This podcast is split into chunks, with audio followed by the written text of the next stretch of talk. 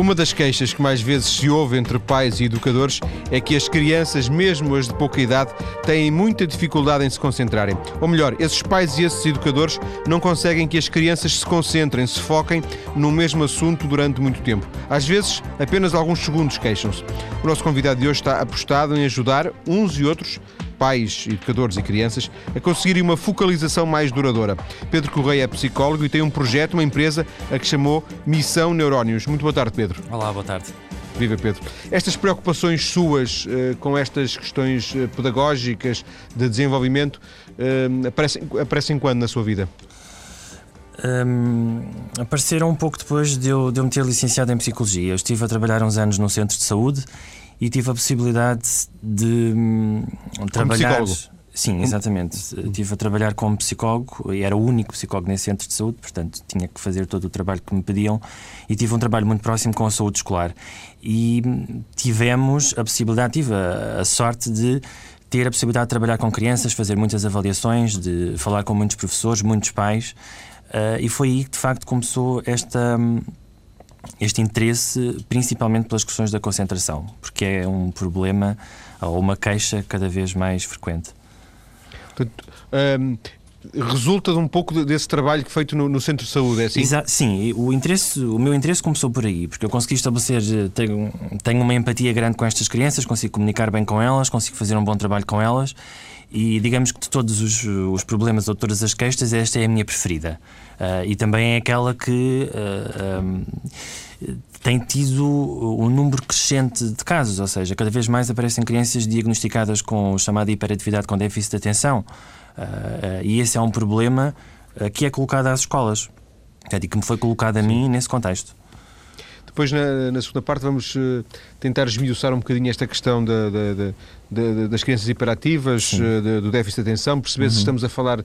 Bem, é, é, o assunto é polémico, até porque, como o Pedro sabe, muito melhor do que eu, certamente, há até médicos que defendem que não existe mesmo a questão da hiperatividade, mas, mas adiante. Uh, esta, esta, missão Neurónios que, que, que fundou é o resultado dessas preocupações, é a, a, a concretização, a formalização dessas preocupações?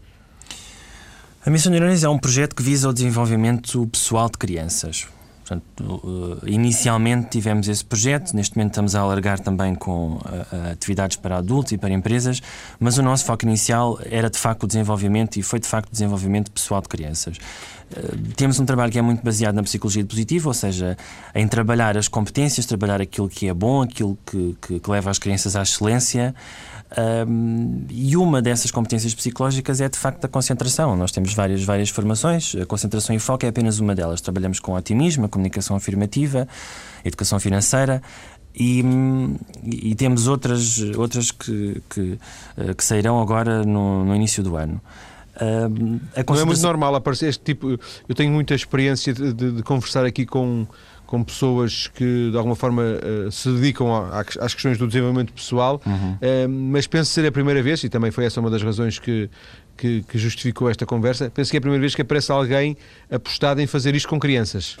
Não é, não é muito uh, comum, concorda? Sim, concordo. É, o projeto é inovador nesse sentido, porque hum, eu acho que na sociedade que nós vivemos atualmente, ocidental, existe muita tendência a ver a criança como, quase como uma espécie de um ser humano à parte. É, uh, uh, não tem as mesmas capacidades que, que, os adultos. E de facto não tem, mas também é, tem capacidade de desenvolver competências de vida, competências que lhes permitam tomar melhores decisões, gerir melhor o seu bem-estar. Uh, e é isso que nós estamos apostados a fazer com as crianças, a trabalhar, porque nós sabemos fazer isso. Estamos a falar de crianças a partir de que idade? Uh, o nosso foco, bem, este, este, trabalho pode ser feito com crianças de várias idades, mas o nosso foco são crianças dos 6 aos 12, principalmente crianças no ensino básico. Eh, por, por, pensar o Pedro que é a partir dos 6 anos que as crianças têm mais capacidade de autonomia para poderem decidir, para poderem escolher o, o que querem?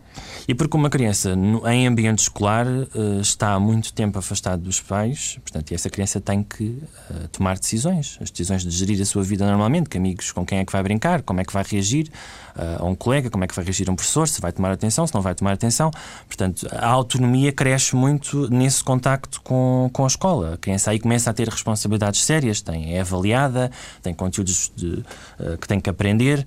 Portanto, digamos que a vida uh, responsável. Deixa de ser só brincar. Deixa, Deixa de, de ser, só brincar, brincar é? Exatamente. Portanto, é aí que se começa. Não é que este trabalho não se possa fazer antes, mas aí, digamos que temos mais campo de trabalho. Pedro, uma, um, obviamente que uma das, eh, um, um, dos reversos, um dos versos, um dos reversos de, de, de todo, todos os projetos pioneiros, e este parece-me ser realmente um projeto eh, ao nível português eh, bastante diferente, Sim. é também, depois o outro lado é a dificuldade que por ser novo, por ser diferente, o projeto tem de, de abrir portas, de, de, se afirmar junto uh, dos públicos-alvo, nomeadamente das escolas. Quer explicar, quer contar-nos a sua experiência? Sim, nós temos trabalhado. Uh, nós fazíamos esta, algumas destas formações em número menor, principalmente as formações de otimismo, Uh, antes de criarmos o projeto. Portanto, o projeto veio uh, na sequência de termos tido algum sucesso com as formações que, que, que fazíamos antes. Aí decidimos dar-lhe um nome, pôr-lhe uma capa e criar-lhe uma estrutura uh, em que ela fosse, digamos que, mais comercializável. E hum, a nossa experiência é que existe alguma abertura, existe, começa a haver alguma abertura por parte dos pais e por parte dos colégios, principalmente dos colégios privados, em ter este tipo de oferta como atividades extracurriculares. O nosso objetivo para este ano é ter, e estamos a trabalhar muito nesse sentido, ter um, um projeto eh, sustentável para conseguirmos trabalhar em escolas públicas. E estamos neste momento em negociação para conseguir isso na cidade de Setúbal. É, imagino que é outra população, dif... digamos, é sim, é outro. Sim. Estamos a trabalhar com outro tipo de crianças e interessa-nos também testar as nossas formações com crianças de todos os tratos uh, socioeconómicos. Imagino que seja mais difícil numa escola pública do que numa escola privada, não porque haja um tipo de mentalidade, como é evidente, diferente, não é isso, é porque numa escola privada uma pessoa, teoricamente uma ou duas pessoas, podem decidir e numa escola pública a autonomia individual é muito, é muito mais limitada, concorda? Concordo, concordo. Todo, todo o processo de, eh, e por isso é que é complicado chegar muitas vezes às escolas públicas um, todo o processo de, de, de, lá chegar passa por muitos intervenientes. São, por exemplo, as câmaras, e depois são as escolas, e depois são os conselhos pedagógicos, e depois é o agrupamento, e depois são os pais, e depois vamos ver em, onde é que vamos encaixar esta atividade no horário. É tudo, ah, é tudo mais difícil, digamos assim, mas eu tenho a certeza que nós vamos conseguir, e esse é um dos meus objetivos muito, muito importantes para o próximo ano. Que é 2010, não é? Exatamente, para este, este ano, 2010. exatamente. Sim. Uh, uma das coisas que o Pedro faz é trabalhar apenas com grupos ou de, de miúdos ou também trabalha individualmente? Sim, eu trabalho individualmente, tenho, tenho prática privada enquanto, enquanto psicólogo. Uh, este trabalho da Missão Neurónios, nós trabalhamos com grupos. Uh, grupos de 8 crianças, 8, 10 crianças será o ideal porque nos permite trabalhar individualmente, não é? Porque eu, como formador, ou um formador único dentro de uma sala com oito crianças, consegue dar atenção a cada uma individualmente, digamos que não é um grupo muito grande, mas se eu quiser utilizar um grupo, também tenho oito crianças para fazer um grupo uh, e é um grupo de um número razoável.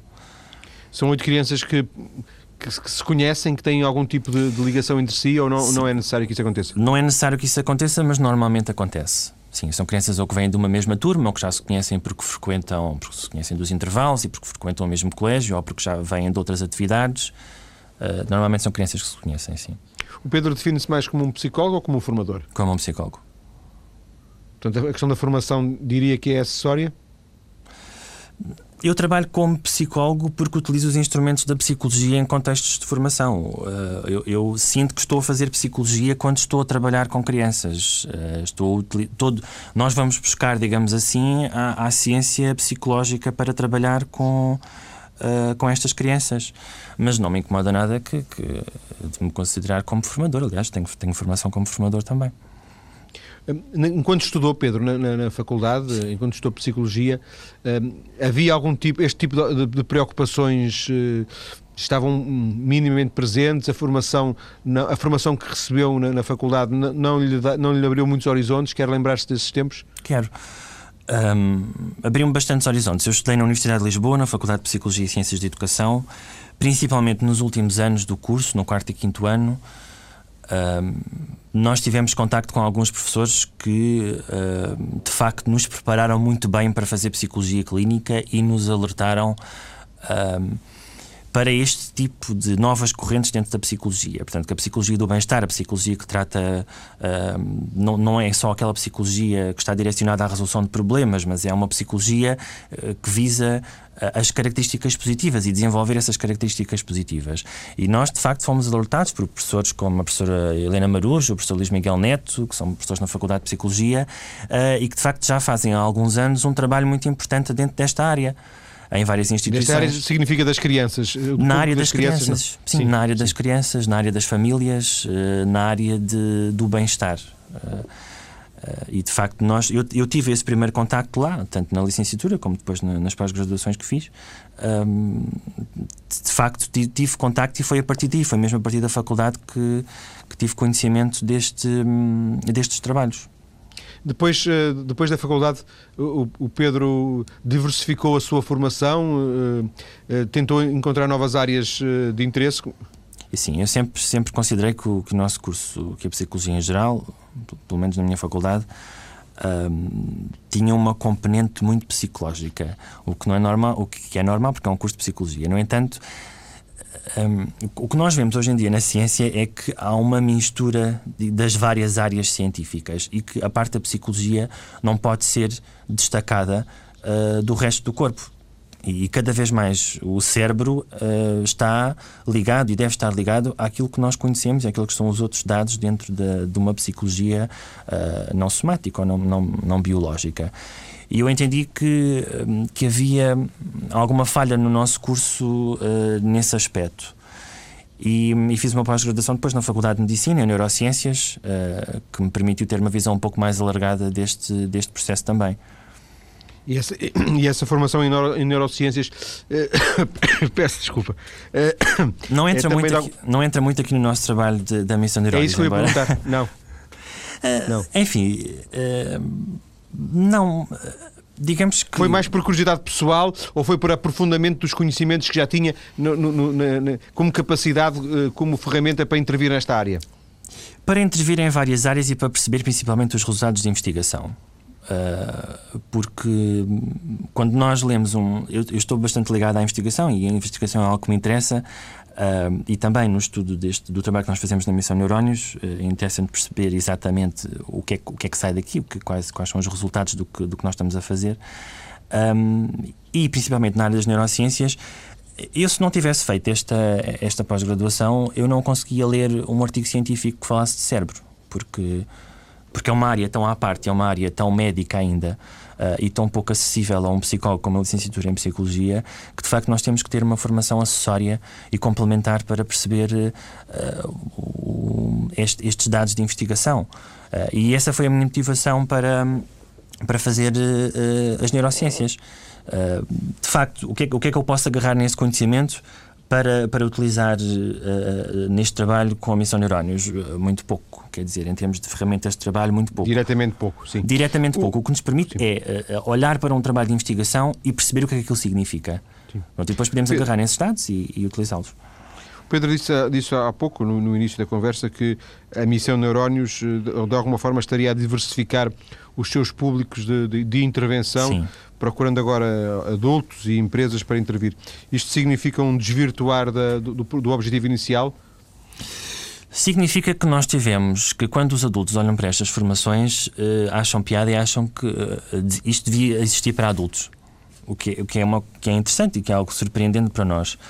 Uh, ou seja, vamos imaginar, por exemplo, nós darmos formação em otimismo, uh, vamos imaginar otimismo para empresários, por exemplo, uh, é algo que, que eu não conheço que exista no mercado português, é uma oferta que, que, que, é rara. e quando nós estamos a falar de otimismo, podemos falar também de outro tipo de competências, como, por exemplo, a intuição, ou tomada de, a intuição no processo de tomada de decisão, ou o processo de tomada de decisão racional, por exemplo. Isto são uh, ideias que não estão implementadas ou que não estão acessíveis, por exemplo, para empresários ou para empreendedores. Uh, e é um pouco por aqui que nós queremos também ir uh, no futuro. E aí é, portanto, uma aposta para 2010? É uma aposta para 2010, Sim, para este primeiro dúvida. semestre de 2010. Sim. Oh Pedro, quando falou em adultos e de alguma forma ligados a esta questão que temos vindo a falar, e, e nesta primeira parte estávamos mais a conhecer o próprio Pedro Correia, um, O, o Pedro trabalha, trabalha com crianças nesta área do, do foco, da concentração, entre, entre outras áreas, como também já Sim. vimos. Um, também não seria, seria necessário trabalhar com os pais nesta área ou não? É sempre necessário trabalhar com os pais. Uh, nunca podemos subestimar a importância dos pais, uh, da família, do contexto familiar no trabalho de, de foco e concentração. Uh, aliás, em qualquer uma das outras áreas de, em que nós trabalhamos na Missão Neurónios, o papel dos pais é essencial. Por isso mesmo é que nós vamos à escola. Nós vamos, vamos, vamos aos colégios, vamos aos locais onde as crianças já estão, porque é aí que nós conseguimos trabalhar de perto com professores e com pais.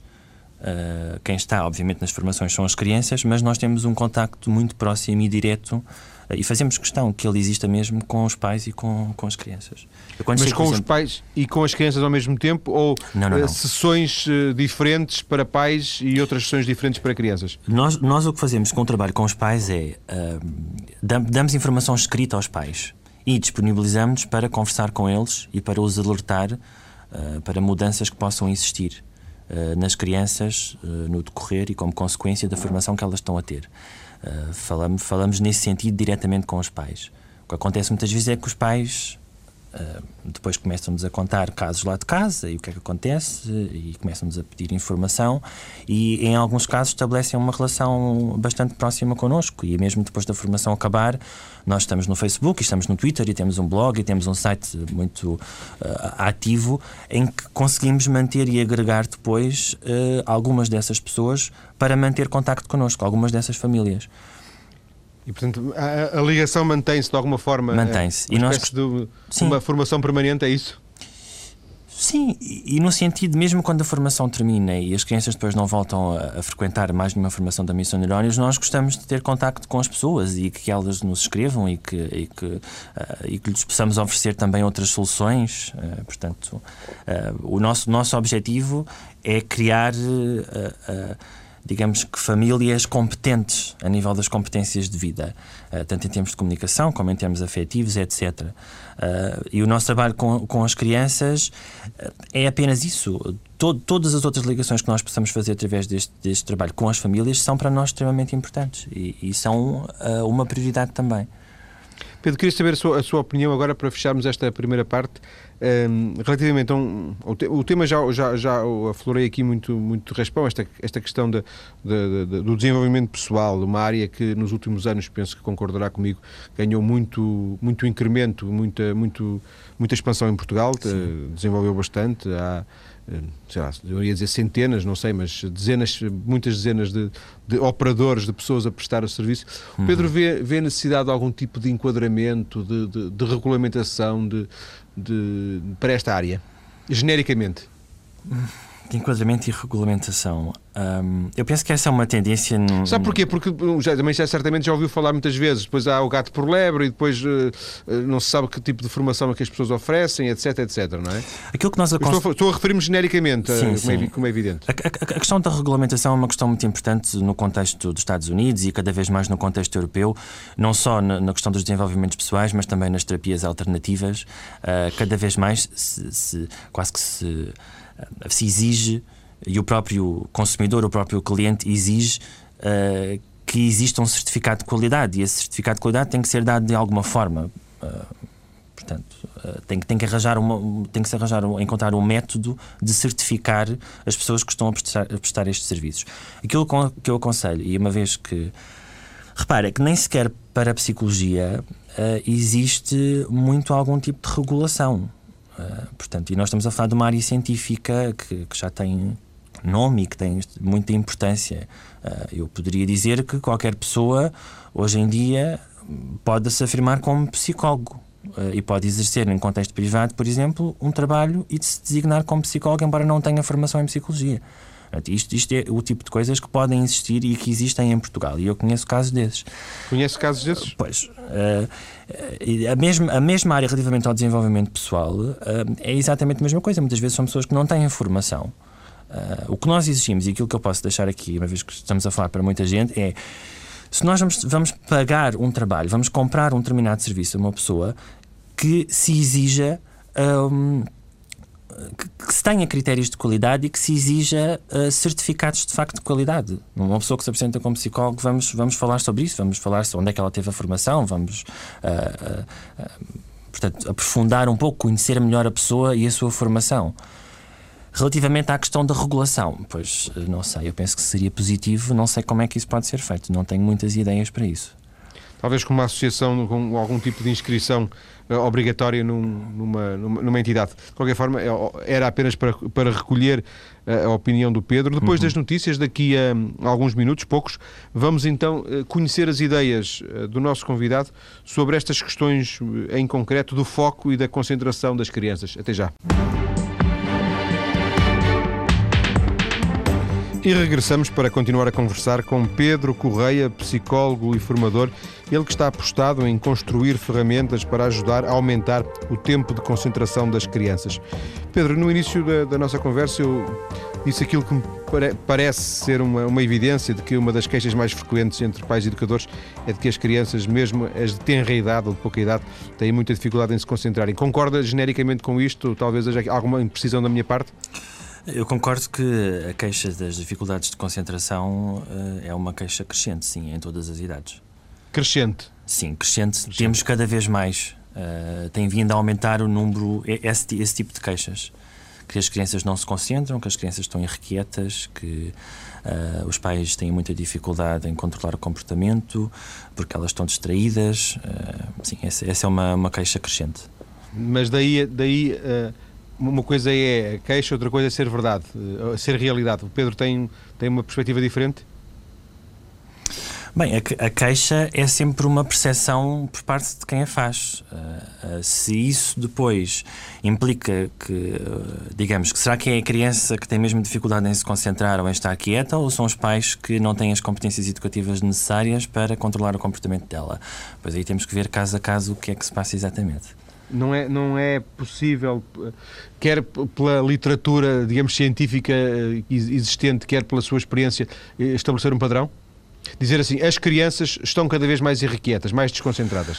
Uh, não.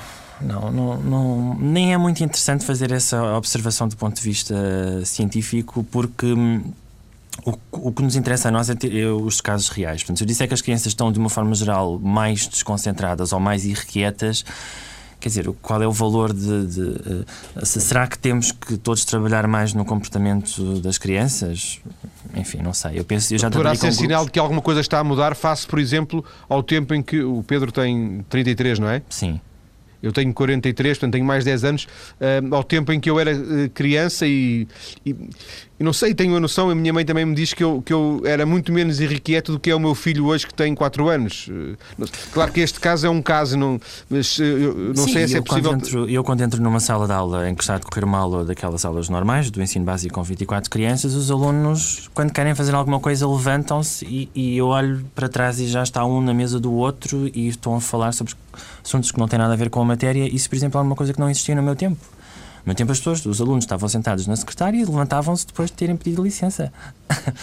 Portanto, muitas vezes. É capaz de não ter nada a ver com questões mentais? É, é Pode não ter a ver com questões psicológicas, mas é simplesmente uma outra forma de estar uh, e que é autorizada também pelos professores. Um paradigma educacional, porventura? Porventura, sim.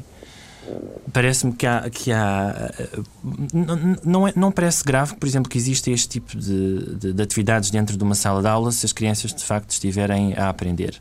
Uh, pode, pode existir, pode ser uma aula divertida, pode ser uma aula muito comunicativa. Uh, não, não me parece estranho isso. Só por si, uh, algum, alguma confusão pode não ser negativa, é isso? Sim, pode não ser negativa desde que as crianças estejam a aprender. Isso, por exemplo, é muito visto. Falámos há pouco nos casos de, das crianças com diagnóstico de hiperatividade. Uma das coisas que, que confunde e que causa estranheza nos pais e professores e em psicólogos e em toda a gente é o facto daquelas crianças estarem completamente no mundo da lua e completamente desconcentradas.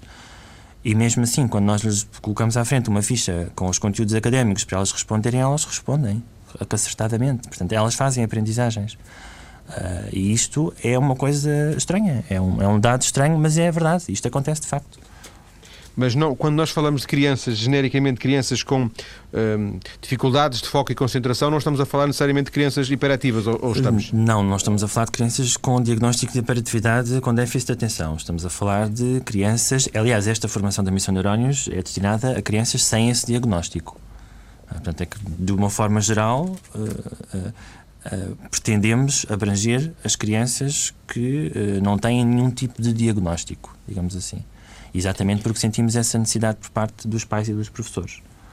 E que e, a sua experiência diz-lhe que essas crianças uh, são realmente irrequietas, mesmo não tendo a tal, uh, o tal diagnóstico de hiperatividade com déficit de atenção, mas que as crianças são realmente irrequietas ou que, variando dos contextos, uh, até podem ser o contrário de irrequietas, quer dizer, até podem ser muito, muito pacíficas? Uma criança comporta-se de forma completamente diferente conforme o contexto onde está.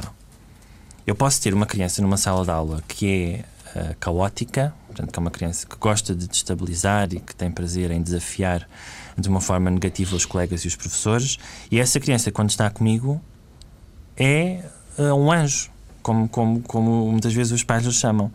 Uh, portanto, a criança. O, o, contexto é muito importante quando nós estamos a definir e a, e a classificar o comportamento de uma determinada criança. Se uma criança é irrequieta num, num contexto, ela pode não ser irrequieta num outro contexto. Uh, a, questão do foco e da concentração, e o nosso objetivo com, com esta formação, a concentração é, é uma característica, é uma competência que, que, é como um interruptor. Nós podemos ligar e desligar. E muitas vezes as crianças estão concentradas e depois ficam desconcentradas e elas não têm noção do que é que se passa dentro delas uh, neste movimento de concentração e desconcentração. Portanto, todo o nosso trabalho e esta formação visa dar às crianças o conhecimento e o desenvolvimento de uma competência que elas já têm, mas principalmente a capacidade de elas regularem. De elas saberem quando é que querem estar concentradas e quando é que não querem estar concentradas. Uh, e fazerem isso de uma forma que tem a ver com a sua necessidade e com a sua vontade, principalmente. Se eu bem percebi, o Pedro está a dizer que, que as crianças uh, se calhar estamos a falar de crianças muito, muito novinhas, 3, 4, 5 anos, é isso? Porventura, ou 6? Eh, de crianças Passam de, estados, de, estádios de concentração a estádios de desconcentração ehm, eh, demasiado rápido. Sim, e também nas crianças do ensino básico. Pois, é, são essas as queixas muitas vezes dos professores, que elas não se conseguem manter concentradas numa determinada tarefa. E elas não conseguem porque elas. Não é por não quererem ou por quererem, é porque é-lhes é inata a sua condição de, de, de, de jovenzinhos? É, muitas vezes elas hum, não fazem, primeiro, porque ninguém está a fazer à volta delas. Depois podem não fazer porque elas conseguem concentrar-se, elas têm a capacidade, mas não conseguem regular essa capacidade. Ou seja, elas são fa facilmente uh, distraídas por uh, barulhos, ou por um colega, ou porque a matéria não lhes interessa, ou porque têm problemas em casa, ou por outra situação qualquer. Elas simplesmente não estão concentradas e não conseguem mobilizar essa capacidade para a tarefa que têm em mão no momento. E o que nós treinamos com, com, com as crianças é exatamente a capacidade de elas olharem para si, perceberem quando é que estão concentradas e quando é que não estão concentradas, o que é que significa exatamente estar concentrado e serem capazes de utilizar essa capacidade de atenção e concentração quando lhes é pedido. E é relativamente fácil conseguir que as crianças eh, atinjam, atinjam esse, esse nível de conhecimento, essa percepção? É, é, relativamente fácil. Para algumas crianças é mais fácil que outras. Sim, é, bast é bastante fácil em algumas crianças, noutras crianças não é tão fácil. Portanto, no fundo, o, o, se bem percebi, o, o, o que o Pedro privilegia é que as crianças com quem trabalha tenham a noção do que é estar concentrado e também do que é não estar concentrado. E consigam uh, mudar esses dois estados de acordo com a sua vontade coisa que eh, sem, sem algum tipo de formação elas iriam adquirir mais tarde? Uh... Elas podem adquirir mais tarde. Portanto, estas competências podem ser eh, adquiridas mais tarde. Ou há muitas crianças que se concentram e, portanto, conseguem dirigir a sua atenção e focar a sua atenção e uh, não focar numa determinada tarefa e fazem, fazem isto muito bem. Há muitas crianças que, que, que, são ótimas a, a, a, trabalhar com esta competência. No entanto, como, como falámos, há cada vez mais a queixa dos pais e dos professores de que elas não são capazes de fazer isto. Portanto, o nosso trabalho é para crianças que já têm queixas que uh, não conseguem fazer isto, que se distraem muito facilmente, que enfim. Ainda assim, se, se, se permita-me voltar atrás, o Pedro não, não, não corrobora a ideia de que haja uma, uma tendência para que as crianças de hoje sejam mais irrequietas do que as crianças uh, de há 20 anos. Eu acho que as crianças de hoje têm uh, muito mais recursos. Uh, mais estímulos? Mais, muito mais estímulos. têm um existem estilos educativos que são completamente diferentes daqueles que nós tínhamos há 20, há 30 anos. Uh, portanto, é normal que elas também sejam fruto de uma outra sociedade, fruto de outros tempos e que tenham um estilo, uma forma de estar diferente daquela que nós tivemos. Uh, podem estar mais irrequietas, o que eu não considero é isso necessariamente negativo. Uh, eu acho que uma criança interessada, curiosa, que consegue comunicar e que consegue falar e que o expressa sem vergonha é uma criança que possivelmente vai estar mais protegida contra depressões, por exemplo, ou contra dificuldades de relacionamento do que uma, do, do que uma criança que está quieta e calada a fazer os trabalhos que lhe mandam. Pedro, pela sua experiência, agora uma observação muito, muito empírica, muito, muito, muito instintiva, mas pela experiência que tem de trabalhar com crianças, consegue perceber se a origem das crianças, ou uh, o, a realidade social e económica dos pais consegue determinar algum tipo de, de comportamento das crianças ao nível desta ideia de foco e concentração ou estes problemas de foco e concentração não escolhem, nem, não escolhem hora nem dia? Eles não escolhem hora nem dia. Uh, no entanto, as crianças que, por exemplo, têm problemas em casa ou que sofrem mau, maltrato uh, ou que têm algum tipo de negligência, etc., são crianças que têm uma maior dificuldade em estarem concentradas nas tarefas. Eu, eu, eu noto isso pela minha experiência. Um, o que não impede que algumas crianças que não têm nenhum desse tipo, desses, desses problemas também tenham esses problemas. Sim, uma, uma criança. Uh, a questão da concentração e do foco uh, não, não escolhe estratos sociais digamos assim. Uh, no entanto, de facto, o que se nota, o que eu noto, de acordo com a minha experiência, é que uma criança Sim. que chega a casa, chega à escola e não comeu, uma criança que chega à escola e, e se calhar não dormiu porque teve, esteve com problemas, ouviu os pais a gritar a noite toda. Uh, e, e, é assim sucessivamente, não foi uma noite, foi, são todas as noites assim. Esta criança está muito menos disposta a estar sequer naquela sala de aula, está muito menos concentrada no que está ali a passar, porque tudo aquilo lhe interessa muito menos. Uh, Portanto, se calhar seria necessário que essas crianças, e também, como disse há pouco, é o, é nosso objetivo, trabalhar com estados socioeconómicos mais baixos, que estas crianças recebam este tipo de formações porque as pode ajudar na, sua necessidade de autonomia, na sua necessidade de competência de estarem a fazer bem feito aquilo que lhes pedem. Face à dimensão do problema, eu, uh, eu avalio perdão, esta, esta questão do, do, da dimensão do problema relativamente ao número de queixas que se ouvem de, de realmente de pais e, e, de educadores, e o Pedro já nesse aspecto já corroborou, uhum. acha que, que há ainda muito pouca gente sensibilizada para, para este problema, que este, que este problema está, está subdiagnosticado? Hum. Um se o problema está subdiagnosticado. Oh, das duas, uma, ou o problema não é tão grave e nós estamos a empolá-lo, os pais exageram, os, os professores exageram, os, os uhum. educadores genericamente exageram, porque o problema não é tão grave e, portanto, não sendo tão grave, não é necessário que, que alguém eh, comece a prestar mais atenção a isto, ou, do outro lado, o problema é realmente grave, eh, mas não há ainda, da parte do Ministério da Educação, do Ministério da Saúde, porventura, estou aqui a especular, eh, uma atenção proporcional à aspas, gravidade do problema? Eu acho que existem, pela minha experiência, existem existe as duas coisas. Nós temos os dois lados. Existem pais, eu já tive contacto com pais que me dizem: meu filho é hiperativo. E ponto final. E nós não vamos sair daqui porque ele é e porque é e pronto. E nós temos que resolver este problema. E quando nós vamos fazer uma análise cuidada de, de uma avaliação daquela criança e daquela família para perceber se de facto esta criança cai no diagnóstico de hiperatividade, ela não cai. Um, o que se passa são outras coisas. Portanto, a hiperatividade é daquele tipo de termos técnicos que caiu no vocabulário social e cultural e que hoje em dia é utilizado quase que para tudo e mais alguma coisa. Uh, e depois há o reverso da medalha, que são uh, crianças que de facto têm um problema, mas que são extremamente desculpadas, são extremamente protegidas, não lhes é dada a responsabilidade e as consequências dos atos que têm. um, e quase que um, passam por mal educadas, por exemplo, ou passam por uh, delinquentes. Uh, por viverem numa certa impunidade, é isso? Por terem sido protegidas, por viverem numa certa impunidade, por nunca terem sido avaliadas, Uh, por essa questão não se, não se ter sido colocada uh, àquelas crianças. Estou-me a lembrar, por exemplo, de casos de crianças que vêm de meios, muito, famílias com muitos desafios, multiproblemáticas, e que o que se diz é: não, esta criança está neste contexto, portanto é normal que ela esteja assim, que ela não se concentre. Mas na realidade, esta criança tem um problema que vem numa, num manual de diagnóstico de doenças psiquiátricas e que se chama déficit de atenção, que se chama hiperatividade. E ela não foi avaliada para isso porque se desculpou tendo em conta o nível socioeconómico dos pais e os problemas da família. Portanto, nós temos aqui várias dimensões. E depois há outra dimensão, que é, que é aquela que nos compete a nós como técnicos, que é como é que nós vamos fazer esta avaliação. Uh, e aqui também há questões uh, que, uh, que podem ser colocadas. Aí, de alguma forma, o psicólogo da escola tem muita, tem muita responsabilidade, concorda? Eu gostaria que tivesse. Não sei se. Há cada, há cada vez mais escolas que têm psicólogo. Ainda bem.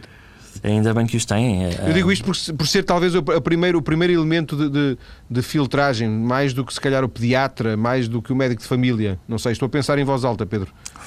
Quem, quem é que acha que, são quem é que acha que pode ser os professores? São, é são os primeiros elementos de triagem que notam de facto uma dificuldade de concentração uh, quando estamos a falar de, de, de diagnósticos uh, de facto eles notam que há uma dificuldade de concentração. E muitas vezes os pais chegam até mim uh, também com essas queixas.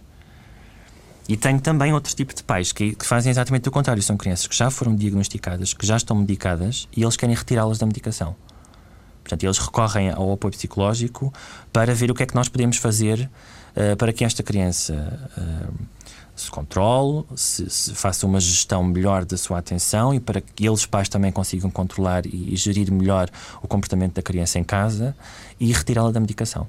Sendo, sendo, que quando falamos de medicação estamos a falar de, de hiperatividade com, com sim, déficit de atenção. Sim, exatamente. Só, exatamente. exatamente. Pedro, para fecharmos, hum, a sua experiência diz-lhe que, que podemos ter algum otimismo, temos ter alguma esperança um, no, na, na, abordagem a estas questões, que não é, não é um fatalismo que, que a criança seja uh, uh, demasiado irrequieta toda a vida, toda a vida não será, mas pelo menos na sua, na sua juventude? Há, há, que ter esperança, há, há, que ter otimismo e eles são certamente bem-vindos, bem úteis e necessários. E ainda há outra coisa, que é, de facto, nós hoje em dia temos um conhecimento científico do que é que podemos fazer para ajudar estas crianças e estas famílias a mudar. Portanto, é a nossa missão ajudá-las a mudar. Nós sabemos como é que isso se faz. E é possível mudá-las. E é possível mudá-las. Portanto, é a nossa missão ajudá-las a mudar e a viverem vidas mais felizes, melhores, com mais bem-estar. Ainda assim, eh, voltamos ao princípio da conversa para, para fechar. Ainda assim, eh, o Pedro está a fazer um trabalho, como dissemos, um pouco pioneiro e, e, e porventura eh, não será fácil a todos os pais que, que possam pedir ajuda encontrar essa ajuda.